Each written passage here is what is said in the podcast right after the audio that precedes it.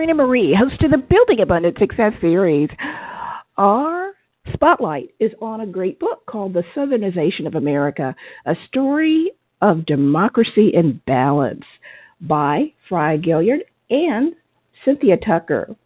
Mr. Gaillard is an award winning journalist and Cynthia Tucker is a Pulitzer Prize award winning columnist, and they come together in this book to talk about some of the Southern policies over the past 160 years, from Reconstruction through the president, through various administrations and laws that have shaped our human and civil rights. Cynthia Tucker and Frye Gaillard and I are coming at you right now.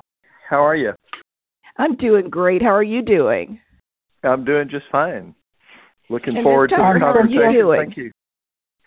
Cynthia's on too. Yay, amen. Um, this is a very timely book. I was very interested in this book because of the Southernization of America, and I didn't come up with that uh, exact title, but as a history buff and major, I uh, was looking at how the civil rights movement and women's rights movement, human rights movement tends to move forward and then every 5 years something happens. What was your um, inspiration in doing this book? Cynthia, you want to start with that question? Sure. Um, the idea actually came from our editor at New South Books. Back in 1974, the brilliant Southern journalist John Egerton wrote a book called The uh, Dixification of the Americanization, sorry, the of Americanization Dixie. of Dixie. Right, the Americanization of Dixie, the uh, Southernization of America and it was a series of uh, essays talking about how the South was becoming less isolated from the rest of the nation with the growth of interstate highways and television. The South wasn't an isolated reason, uh, region anymore. But Egerton postulated that uh, the South and the rest of the nation were not so much exchanging strengths as exchanging sins. He talked about the fact that the South had adopted, for example, much of the materialism uh, and consumerism of the rest of the country. And he worried that um, the Southern uh, tendency toward racism was seeping out into much of the rest of the nation. And um, about a year ago, Randall Williams, our editor at New South Books, suggested to Frye that maybe 50 years later it was time for a follow up uh, to look at the South and the rest of the nation and to follow up on John Egerton's thoughts about it. Um, and Frye invited me into the project, I'm delighted to say. Awesome. And one of one of the things that we were trying to do with it is is is kind of issue a warning uh, that some of the worst of the South is continuing to seep uh, into the rest of the country. Um, some of the racism, some of the undemocratic tendencies that go with that, and yet we also wanted to offer some glimmers of hope that uh, looking at it from the point of view of, of our region, that sort of the inclusiveness of the civil rights South, the South of John Lewis and Martin Luther King, um, uh, the South in in of civil rights that uh, Jimmy Carter drew upon for his life's work about uh, human rights and uh, trying to improve things. You know, as as the uh, ex president of the United States for people all over the world, that kind of thing is still alive too. So we wanted to point to that as well and sort of uh, issue equal parts hope and warning. King, Dr. Martin Luther King, and many others from Garvey, the Renaissance movement. You could even go back to the Reconstruction era with um, our first black representatives in Congress after the um, Reconstruction amendments were fighting for equality. And many people talk about King's 1963 Birmingham jail letter and, of course, the March on Washington. But he had a different tone later on where he was talking about not only equality, equality in economics, equality in education, etc. When we go back, say, about 160 years uh, after the Reconstruction Amendments, who um, who beside King um, do you believe? Uh, what historian and or person sticks out in your mind in that fight for equality? Well, I think we could look at, as you mentioned, a number of the African American members of Congress during Reconstruction. Somebody like uh, Robert Smalls of uh, South Carolina, who was elected to Congress uh, after uh, having become a champion of uh, public education as a state legislator in uh, in South Carolina, uh, and education available to everybody, black and white, or uh, Benjamin Turner, the first black congressman from Alabama, who uh, who favored uh, equal rights for African Americans, uh, former slaves, uh, even as he opposed punishment for former Confederates and talked about binding up the wounds of war, or Senator Hiram Revels of Mississippi, who took over Jefferson Davis's seat before becoming a renowned educator. I mean, these were people who held aloft a vision of both equality and reconciliation. Um, you know, back during the time of Reconstruction, and the country didn't listen.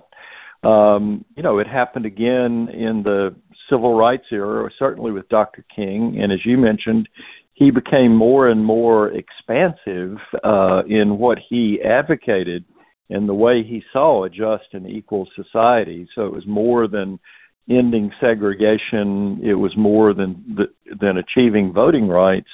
Uh, he also talked about economic inequality. I mean, economic uh, uh, equality and ending the disparity in incomes, or at least reducing it in the country. So he talked about economic justice.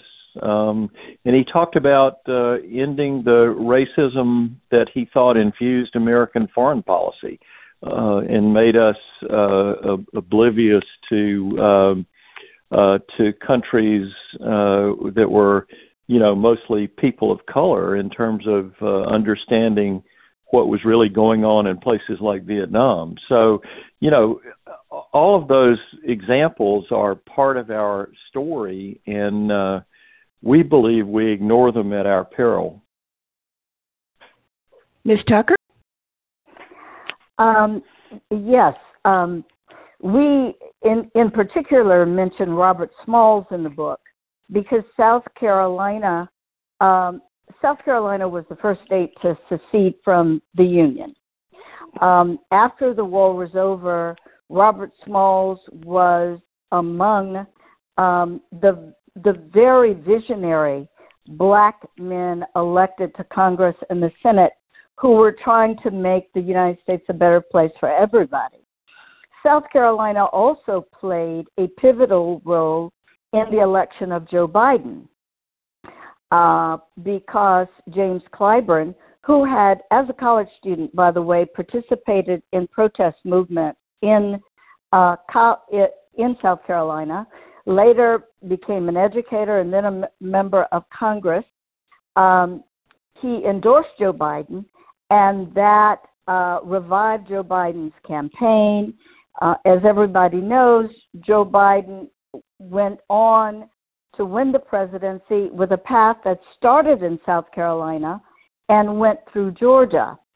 And so the southern states, in addition to playing um, a role that we hope the rest of the country does not follow in terms of voter suppression and, and that sort of thing, the South has also played um, a role in opening up democracy. I would argue that the United States was not really a democracy until the Voting Rights Act of 1965.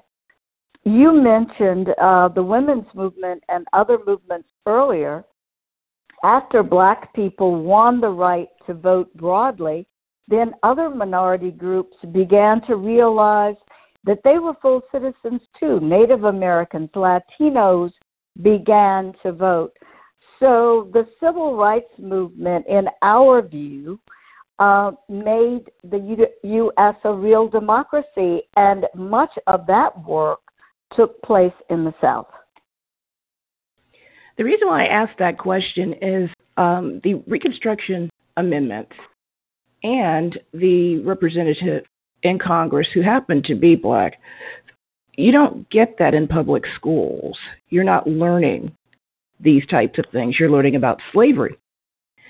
And many of the people who are doing the oppressing, they have their own reality of the way this country was founded, um, black people's roles in society. In fact, many of the Reconstruction representatives owned land, they were business people. And you can go not only through the end of the 1800s and through the Harlem Renaissance to the 1960s. Um, Pullman Porters and others allowed many, not all, but many black Americans to level up and join these movements of civil rights uh, whether it be outwardly um, in their their country stores registering people to vote, or just you know being warriors like a Fannie Lou Hamer. I asked that question because we are actually going through a lot of these things now over the last uh, 160 years. We're going through this stuff now. We're seeing people in the street. We're seeing people registering others to vote. We're seeing voter oppression. We're seeing, you know, the revisitation of the Tulsa massacre. But a lot of this stuff is being suppressed now that you can't even teach it. Um, Absolutely. Um, I have heard, um, in fact, recently, I have heard more than one person that I know say that he or she doesn't know very much about Reconstruction. Yeah, it was a critical period in U.S. history and a period people ought to know more about, in part because I think that if we learn the lesson that we should not have um, oppressed, uh, violently oppressed, the newly freed black people who were trying to become full Americans, if we get that lesson, maybe we won't repeat it. Uh, but it is absolutely true that the conservative movement against so called critical race theory. And most of the people talking about it don't even understand that critical race theory is not being taught in elementary and high schools. But what they're really trying to do when they criti- criticize critical race theory is stamp out any education that is about the real history of America. And that's unfortunate.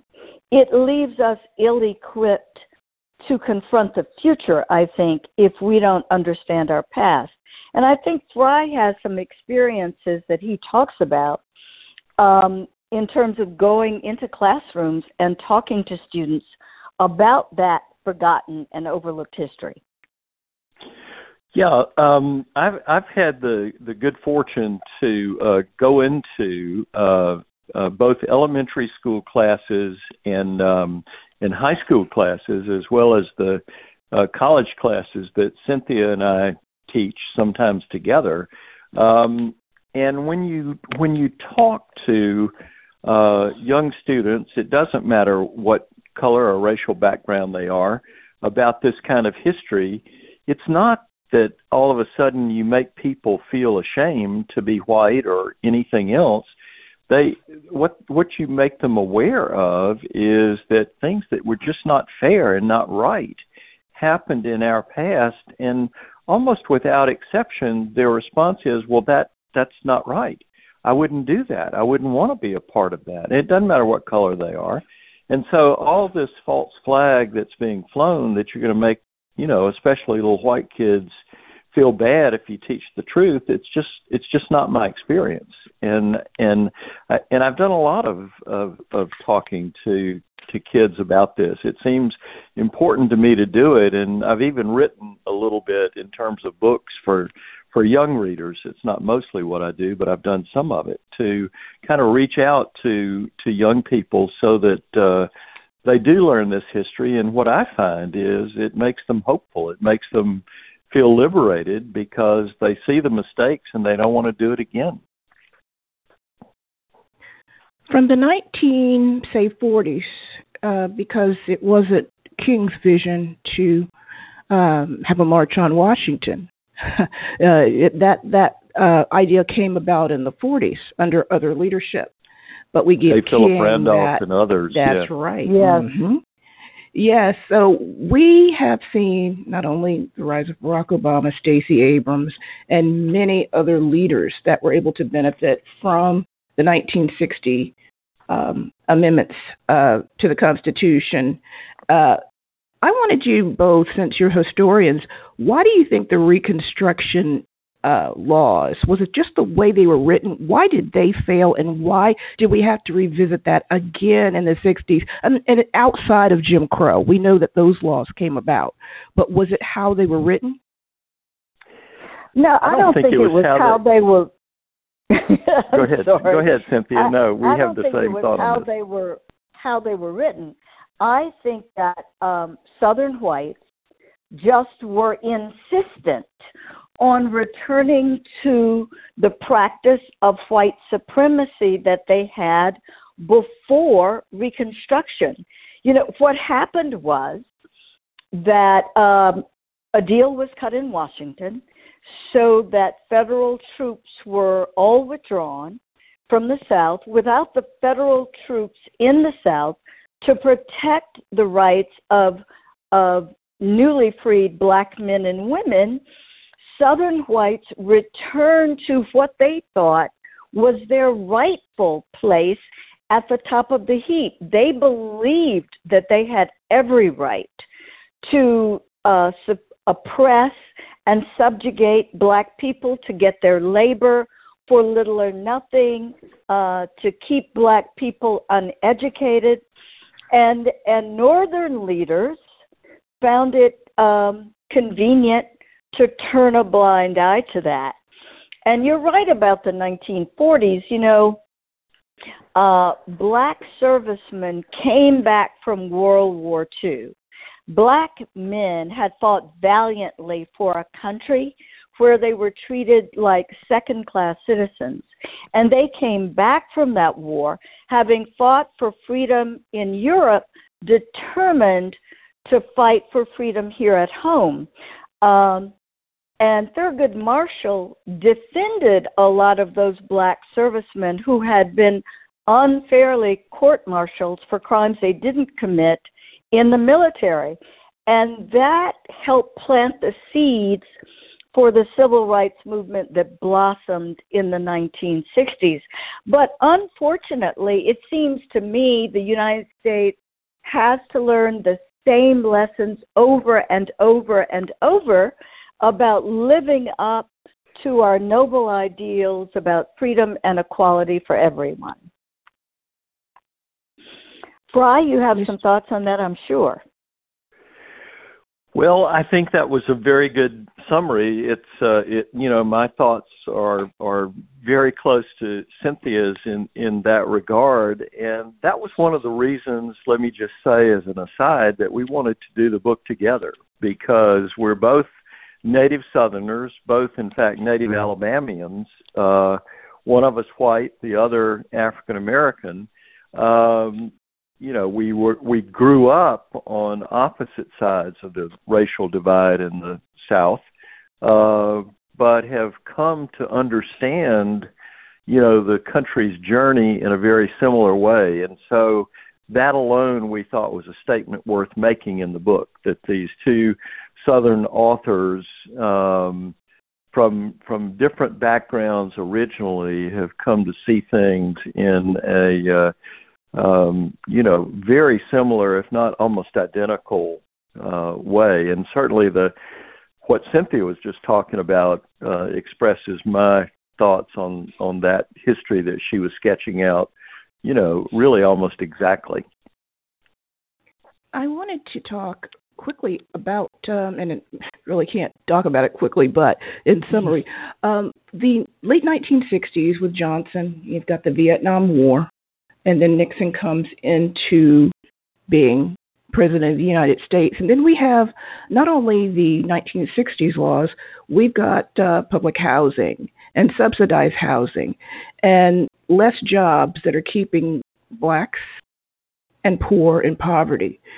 Then you fast forward to the late 70s with Jimmy Carter, um, a Democrat from Georgia, and he stays one term but has a turbulent time because of the um, inflation that um, was going on then. We got inflation now, and also the Iran uh, Contra that we bring in immigrants, people who are coming into this country. Then you've got Reagan, who basically is going back maybe say 30 years with the same mentality. In fact, he he starts off some of his campaigning was I believe it was in Mississippi. Then you've got Bush. Then you've got Clinton.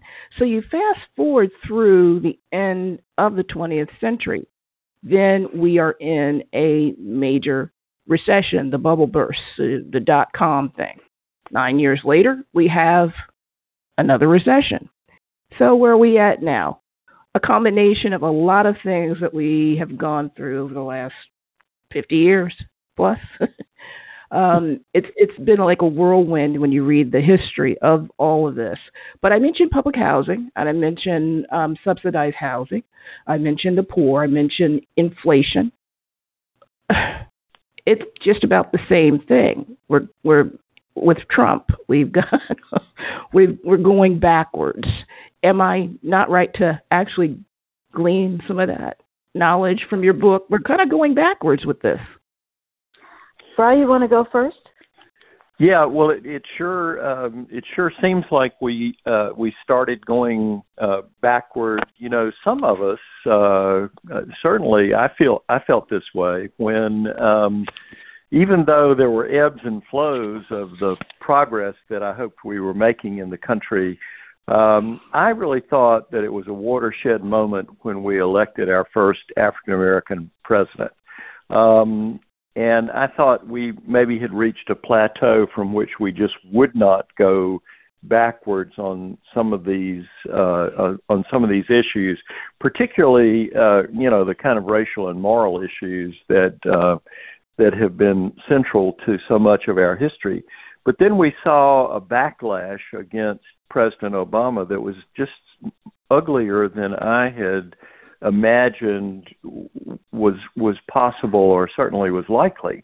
Um, it wasn't that people disagreed with his policies; it's that they thought he wasn't. That there was the birther controversy and and the the allegation, absurd allegation, that he wasn't born in this country, that he was a Muslim, whatever other nutty stuff you heard back then. And then one of the great purveyors of all of that becomes elected president in uh, 2016. Um, and and his first announcement of his run for the presidency, um, you know, came when he at, at Trump Tower when he said he was going to run, and he smeared the reputation of uh, Mexican and uh, Central American immigrants to this country, calling them rapists and all of that.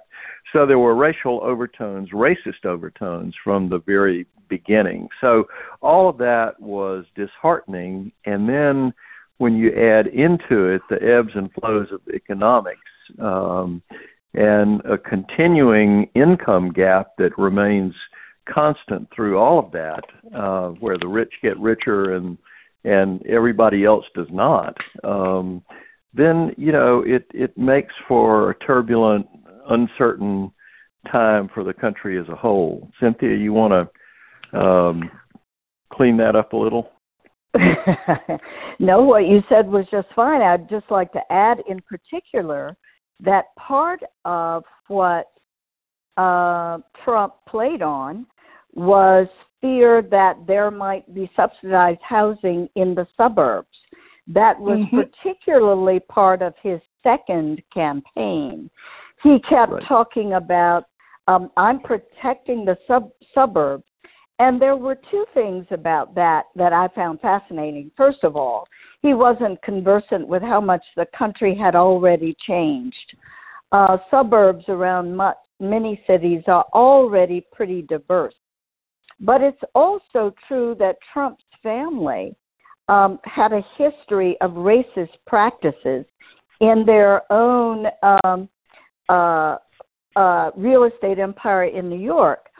And so while it became very easy uh, for Trump, I think he, by the way, uh, mentioned birtherism.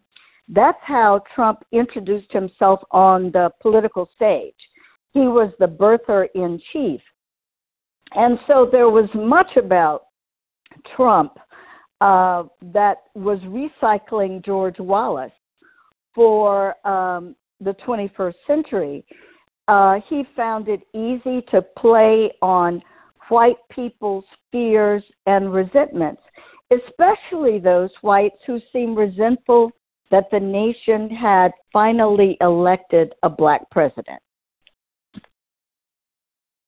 and people haven't gotten over that. And we have a more diverse group of people in this country now who have been in the streets for the past few years, um, whether it's because of George Floyd or any of the other slew of injustices that have happened at the hands of law enforcement.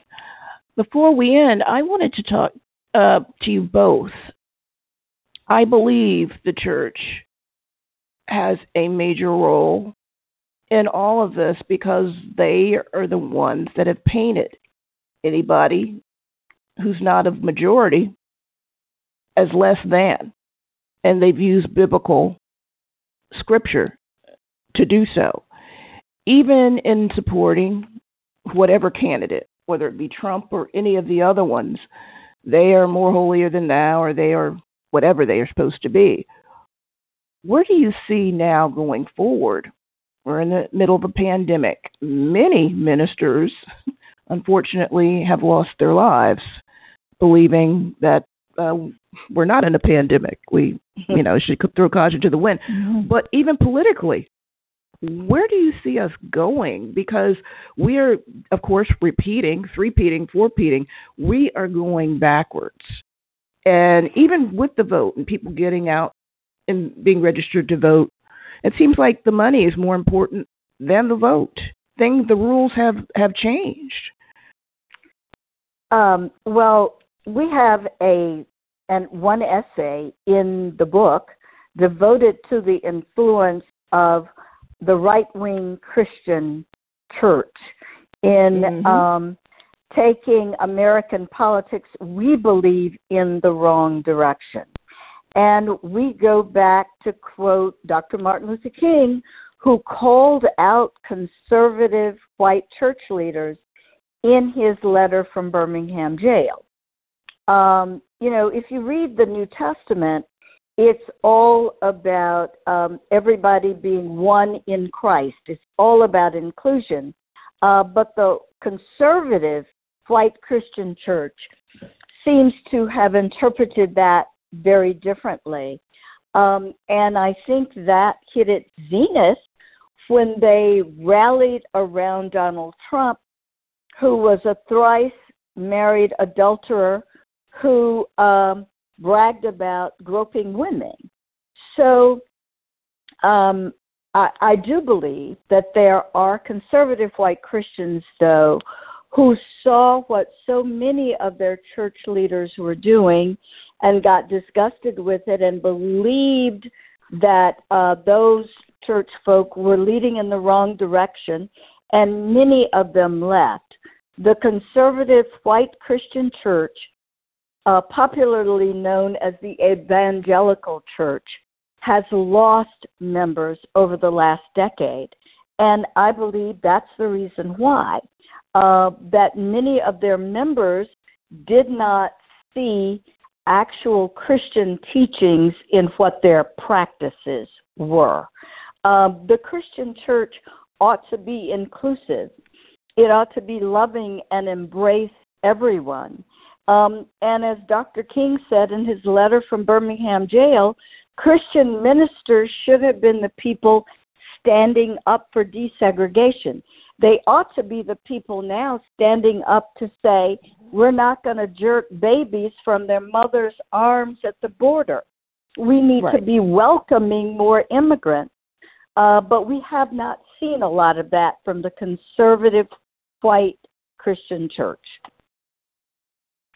Mr. Gaillard? But that's not but that's not the only part of the Christian church in the country either. And and that's you know, I agree with every word Cynthia just said. Fortunately, we also have uh, among other examples uh, the black church, uh, the church of, of Martin Luther King. Um, literally, um, the, the uh, minister at the church that Dr. King once pastored uh, in Atlanta, Georgia, is now the the uh, first black senator from the state of Georgia, uh, Reverend Raphael Warnock. And in his maiden speech before the U.S. Senate, he talked about how, in his view, democracy um, is, in a way, uh, the embodiment of the will of God or the love of God in the sense that it affirms the worth of every human being uh, in our country. It's sort of the civic expression uh, that we are all children of God and therefore brothers and sisters of each other. Warnock's speech was a uh, a, a lovely blend, I thought, of the sort of ethics and higher calling of his faith with the political realities of his time. He saw some hope, the fact that he now holds a seat once held by an arch segregationist Herman Talmadge in the U.S. Senate. Uh, he said, That's why I love America. But he also pointed out that as soon as he won that seat, uh, white people in high places in the state of Georgia began trying to change the rules and began to push through uh, legislation about voter suppression and all of those things. So again, you know, there's hope and there's, uh, but there's also, as we say in the title of the book, democracy hanging in the balance. Yes, the Southernization of America, a story of democracy in the balance. I give you both uh, the final word. We hope that uh, that that some of the sort of uh, intellectual, ethical, spiritual, political, uh, that the best of the better angels of of our nature in the southern part of the country uh, continue to trickle out, and that our lesser angels, uh, you know, begin to recede. There, um, and we just don't know which way it'll go. We don't, but we know that um, the fate of the country is in the hands of ordinary American citizens. So we hope that your listeners will do what the late, great John Lewis urged us all to do, and that is get in good trouble. Amen. Thanks so much for being with me, and I know my audience loves this topic so much. Uh, we hope to have you back. Would you either do another book or you have something new for us. Thank you Thank very you. much. Thank you.